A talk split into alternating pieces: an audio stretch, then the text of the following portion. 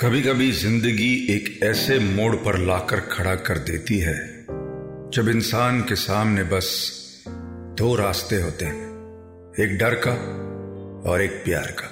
बस इन्हीं दो रास्तों में से एक पर चलकर इंसान अपनी आगे की कहानी लिखता है। संडे की दोपहर बंबई जैसे कभी ना रुकने वाले शहर को भी थोड़ा सुस्त हो जाने पर मजबूर कर देती है। ऐसे ही सुस्ती भरा माहौल था माहिम इलाके के एक पुलिस स्टेशन का, जहां चाय के खाली कपों पर मक्खियां भिनभिना रही थी। वहां बैठा पुलिस का स्टाफ या तो एक दूसरे का चेहरा ताक रहा था या फिर कुर्सी को ही बिस्तर बनाए मीठी नींद में खोया हुआ था कि तभी एक हड़बड़ाए से कदमों ने आकर इस पुलिस स्टेशन में थोड़ी हलचल पैदा कर दी। ये कदम थे सहमे हुए से एक मछुआरे के।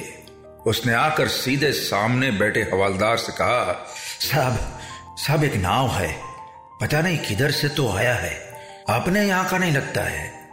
उस आदमी की घबराहट सुनने के बाद भी उस हवालदार ने आंखें मसलते हुए कहा, क्या बोले जा रहा है बे, कौन सी नाव। यह सुनकर उस मछुआरे ने और भी हड़बड़ी के साथ कहा, अरे साहेब, जिधर को मैं अपनी नाव रखता हूं उधर एक और नाव है, 2 घंटे हो गए वो नाव उधर ही पड़ेला है, कोई उठाने आया भी नहीं है। मेरे को ठीक नहीं लगता है साहेब, मैं आया इधर आपको बताने के लिए। यह सुनकर हवालदार ने खिसियाते हुए कहा, अरे नाव कहाँ चलती है भाई, पानी में ना, तो ऐसे ही पानी में बह के आ गई होगी। तू भी ना यार, दोपहर को ही खाली पिली दे रहा है, चल निकल, चल चल। इस पर उस आदमी ने एक बार फिर कहा, साहब देखने में क्या जाता है, आप चल के देखो ना एक बार। इस पर वो हवालदार कुछ कह पाता उसके पहले ही अचानक पास बने कैबिन का दरवाजा खुला और इंस्पेक्टर अजय चौहान बाहर आया। उसे इस तरह देखकर वो हवालदार गिरते गिरते बच गया। अजय इस थाने का सीनियर इंस्पेक्टर था। उसकी उम्र कुछ 34 साल की थी। अच्छी कद काठी वाले अजय के चेहरे पर एक शांत भाव और आंखों में गंभीरता थी। उसे देखते ही कांस्टेबल ने तुरंत सलाम ठोका और कुछ कह पाता उसके पहले ही अजय ने कहा, क्या हो रहा है यहाँ? हाँ, मैं अंदर से सुन रहा था, तुम इस आदमी की बात क्यों नहीं सुन रहे? हाँ। यह सुनकर हवालदार ने एक नजर उस मछुआरे को देखते हुए कहा, अरे सर, ये पता नहीं कुछ भी अनाप शनाप बोल रहा है, नाव है किसी और की है, अपनी नहीं है, उधर ही पार्क है, लगता है सुबह सुबह बेवड़ा मार के आया है सर। आस पास बैठे पुलिस वाले भी हंसने लगे ये सुनकर, मगर उनकी हंसी अजय की गंभीर निगाहों के आगे ज्यादा देर तक टिकी नहीं। अजय ने उस आदमी से कहा, कहाँ मिली है नाव? उस मछुआरे ने सहमते हुए कहा, मैं लेके चलूं क्या साहब आपको? आधे घंटे बाद अजय और 2 और पुलिस वाले उस मछुआरे के साथ एक छोटे से पोर्ट पर पहुंच गए।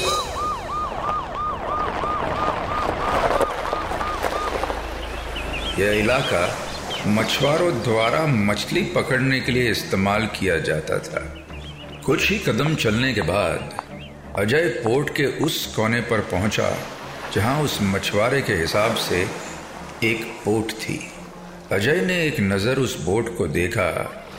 देखने में तो वो बोट किसी आम बोट के तरह ही थी, मगर तभी अजय की नज़र एक ऐसी चीज़ पर पड़ी जिसने उसके चेहरे का रंग ही उड़ा दिया, क्योंकि उस बोट पर जो रजिस्ट्रेशन नंबर था वो इंडिया का नहीं था बल्कि किसी दुश्मन देश का था। अजय ने तुरंत उन 2 पुलिस वालों से कहा, चेक द बोट इमीडिएटली। ये सुनकर वो 2 पुलिस वाले बोट में उतरकर छानबीन करने लग गए। इस बीच अजय को एक अनजाने डर का एहसास होने लगा। उसने तुरंत अपना फोन निकाला और यासिर खान को फोन लगा दिया। खान एटीएस यानी कि एंटी टेररिस्ट स्क्वाड का हेड था। फोन उठाते ही अजय ने सीधे इतना कहा, सर मुझे नहीं पता कि क्या होने वाला है, पर एक बोट मिली है सर, रजिस्ट्रेशन नंबर एक दुश्मन देश का है। मुझे डर है सर कहीं ये हमारे शहर पर कोई दूसरा अटैक ना हो। यासिर खान ने गंभीर सी आवाज में कहा, you are very late Ajay, news देखो। खान की इस आवाज ने अजय को और परेशान कर दिया। उसने तुरंत अपने फोन पर न्यूज लगाई तो जैसे उसके पैरों तले जमीन ही खिसक गई, क्योंकि न्यूज की हेडलाइन थी, होटल ग्रीन पैलेस में हुआ आतंकी हमला। माना जा रहा है कि इस हमले का टारगेट अमेरिकन डेलीगेट्स हैं जो इंडिया एक खास डिफेंस डील के लिए आए हैं। ये कोई आम हमला नहीं है बल्कि इंटरनेशनल क्राइसिस है। माना जा रहा है कि अंदर 4 आतंकवादी और सैकड़ों गेस्ट हैं। हम आपको पल पल की जानकारी देते रहेंगे, आप बस हमारे साथ जुड़े रहिए। इतना सुनकर अजय ने न्यूज बंद कर दी। उसके पांव अब अपनी ताकत खोने लगे थे। एक बार फिर मुंबई खतरे में था, लेकिन अभी सबसे बड़ा सवाल ये था कि इतनी हाई लेवल सिक्योरिटी के बाद वो लोग हथियारों के साथ उस होटल में घुसे तो घुसे कैसे।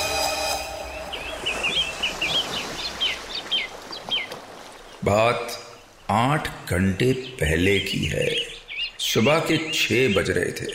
समंदर की लहरें किनारे से टकरा रही थी और बस खामोशी थी कि तभी ये नाव आकर इस किनारे पे रुकी। अंधेरे में 3 लोग एक के बाद एक करके नीचे उतरे। उन तीनों में से जिसकी उम्र सबसे कम थी वो था अबीर, और वो यहाँ अपने बड़े भाई सलीम के साथ आया था। मगर तीसरा आदमी जिसके चेहरे पर किसी तरह के भाव नहीं थे वो था यूसुफ। उसकी चाल से साफ पता चलता था कि इस ऑपरेशन का लीडर वही है। पोर्ट से निकलकर वो तीनों सड़क पे आए जहाँ उन्होंने एक टैक्सी को रोका। अंदर बैठे ड्राइवर ने नींद भरी आंखों से पूछा, किधर जाने का भाई? इसके जवाब में यूसुफ ने कहा, होटल ग्रीन पैलेस। अंधेरा अब छटने लगा था। होटल ग्रीन पैलेस के बाहर कड़ी सिक्योरिटी थी और जगह जगह उस अमेरिकन डेलीगेट्स की मीटिंग के बड़े बड़े बोर्ड लगे हुए थे कि तभी वो टैक्सी आकर ग्रीन पैलेस से कुछ दूरी पर रुक गई।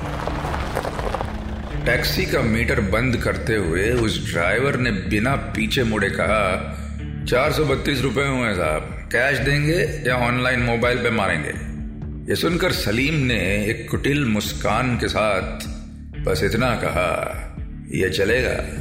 ड्राइवर ने पीछे देखा ही था कि उसकी आंखों में उसकी पूरी जिंदगी एक पल के लिए चमक सी गई। सलीम ने एक बड़ा सा चाकू उस ड्राइवर की गर्दन में घोंप दिया। वो ड्राइवर अब अपने ही खून से लथपथ था। गला कट जाने की वजह से उसकी चीख भी नहीं निकली और कुछ देर तड़प कर उसकी जान वहीं निकल गई। यूसुफ ने उस ड्राइवर को पीछे की सीट पर लेटा दिया और अब तीनों अपनी मंजिल की ओर बढ़ने लगे। सड़क का ये कोना बिल्कुल खाली था और अब उनके कदम बढ़ने लगे थे होटल ग्रीन पैलेस की तरफ। दरवाजे पर कड़ी सिक्योरिटी थी मगर इन तीनों के चेहरे पर एक शिकन तक नहीं थी। वो जाकर चुपचाप सिक्योरिटी पर खड़े हुए।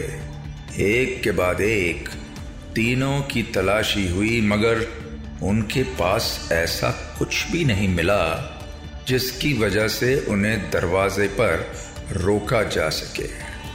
ग्रीन पैलेस में उन तीनों के लिए एक रूम बहुत पहले ही बुक हो चुका था।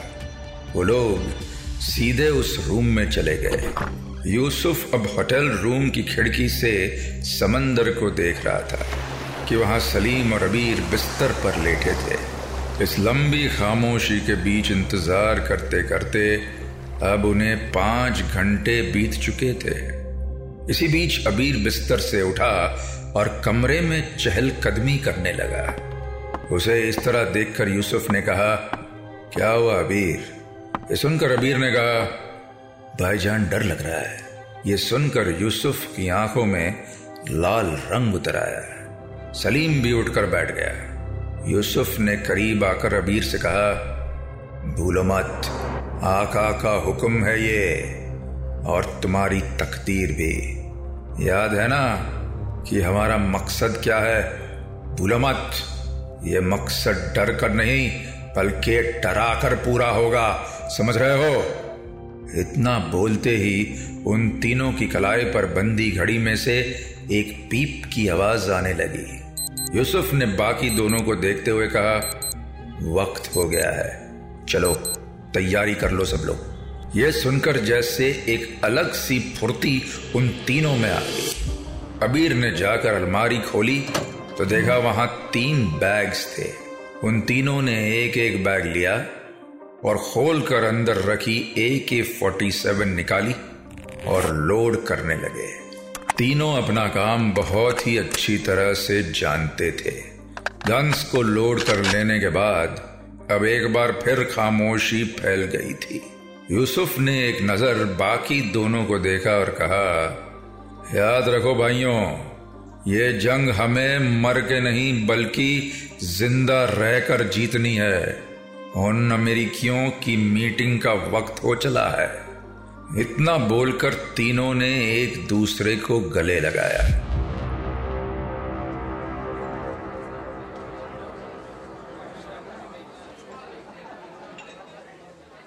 होटल की लॉबी में लोगों की भीड़ उन तीनों टेररिस्ट की मौजूदगी से बिल्कुल अनजान थी। दरवाजा खुला और वो तीनों अब लॉबी में लोगों के बीच आ गए।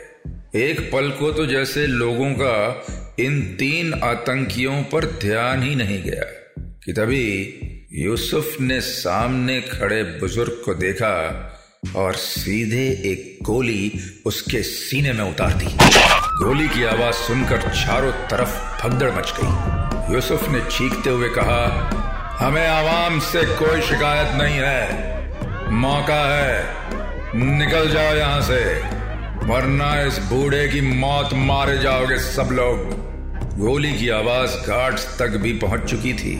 वो भागते हुए होटल की लॉबी में आए मगर यूसुफ, सलीम और अबीर पहले से ही उनका इंतजार कर रहे थे। सलीम ने बॉम्ब की पिन खोलकर वो बॉम्ब उन गार्ड्स की तरफ फेंक दिया और एक पल में उन 4 गार्ड्स के चिथड़े उड़ गए। पूरा फ्लोर अब खाली हो चुका था। बस कुछ ही पलों में ये मंजर इतना खौफनाक हो चुका था कि अब हवा में भी बारूद और खून की बू महकने लगी थी। रास्ता साफ पाकर अब वो तीनों टॉप की तरफ बढ़ने लगे। टॉप फ्लोर पर पहुंचकर वो तीनों लॉबी के दूसरे छोर पर पहुंचे और एक दरवाजे के सामने आकर खड़े हो गए।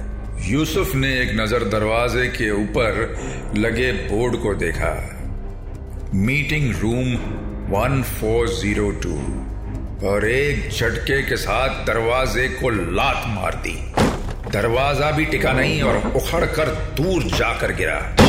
अंदर बैठे 4 अमेरिकन्स और दर्जनों इंडियंस की नजर जब उन पर पड़ी तो उनकी रगों में बहता खून एक पल को रुक गया। उनके खौफ से भरे चेहरे को देखकर इन तीनों आतंकियों के चेहरे पर एक मुस्कान आ गई।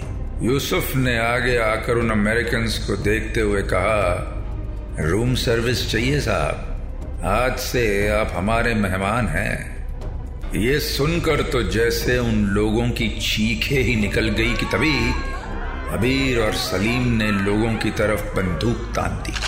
उन दोनों के बीच से चलते हुए यूसुफ ने हवा में गोली चलाते हुए कहा, जिसके भी गले से आवाज निकली उसकी आवाज फिर कभी नहीं निकलेगी। यूसुफ की इस बात में इतनी गंभीरता थी कि अचानक ही वहां बैठे हर इंसान ने अपनी चीखों को ही निगल लिया। अजय अब भी उसी पोर्ट पर खड़ा था। उसने तुरंत अपना मोबाइल निकाला और कमिश्नर देशपांडे को फोन लगा दिया। देशपांडे ने फोन उठाते ही कहा, अजय इस वक्त मैं बहुत बिजी हूं, अगर कोई ज़रूरी बात है तो बताओ वरना। देशपांडे अपनी बात पूरी कर पाता उसके पहले ही अजय ने भरे हुए गले के साथ कहा, सर मैं वहां जा रहा हूं। यह सुनकर देशपांडे ने लगभग नजरअंदाज करते हुए कहा, कहां जा रहे हो अजय? अजय ने बस इतना कहा, होटल ग्रीन पैलेस जा रहा हूं सर। यह सुनकर खान को अपने कानों पर भरोसा नहीं हुआ। उसने नासमझी में सर हिलाते हुए कहा, क्या क्यों जाना चाहते हो?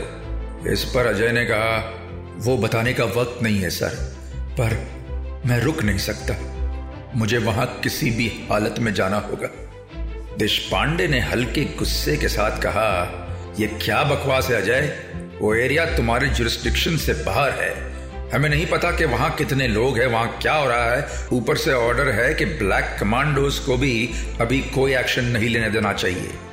यह सुनकर अजय ने जो कहा उस बात को देशपांडे को भी सहमने पर मजबूर कर दिया।